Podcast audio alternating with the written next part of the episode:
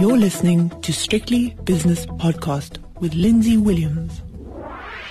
The JSE has opened its doors for another day and another week, so it's time for the opening with myself, Lindsay Williams.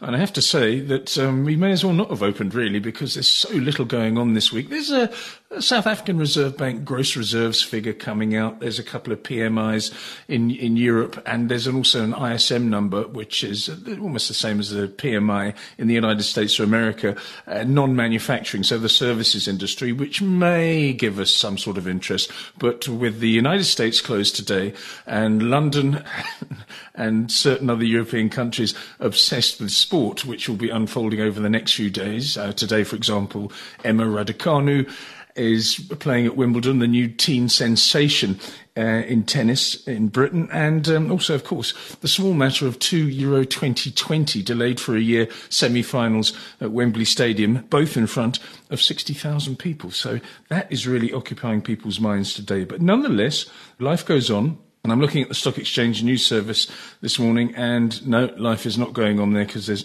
absolutely nothing happening, and quite right too.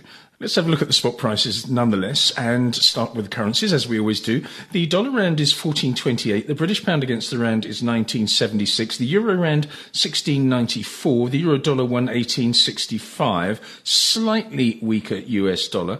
Has that affected the gold price? Yes, is the answer to that. 17.92 is the gold price, up nearly $10 an ounce. Platinum is 1,099.95 cents per ounce, up just under $15 an ounce. Palladium is up 7 and just above 2,800. The oil price, that's also nice and steady. Of course, as I said earlier on, the lack of participation from most American investors is going to be key today. West Texas is up very slightly to $75.33 per barrel. Brent crude oil is $76.34 per barrel, which is up 17 cents as well. So not much going on there.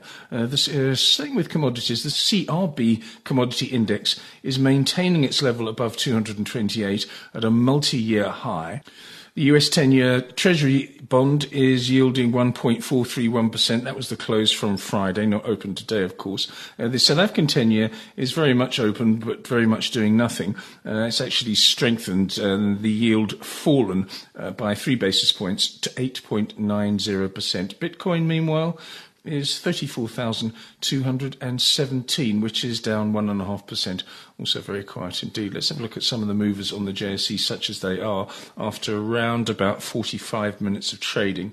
On the upside, Textainer up nearly 5%, DRD Gold up 1.4% with the stronger gold price, and the stable Rand. Bytes Technology up 1.25%, South32 is 1% higher, and BHP Group, the diversified miner, up 0.8%. On the downside, Italtile down 3.7%, Prosus taking a big whack today, 3.5% down, and associated company NASPERS down 3.25%. That's a big story for those two. Pepcor down 2.3%. And I think that's all to do with the Didi story, the ride-hailing app in China being banned from Chinese apps. I think that people worried about the Chinese crackdown on certain companies will Prosus and NASPERS be the victim of that? Well, they already have been, as I said, 3.5% and 3.25% down respectively. Pepcor down 2.3%, and Mr. Price in South Africa, the South African retailer, down 2.1%. Let's have a look at the two major indexes on the JSE Securities Exchange.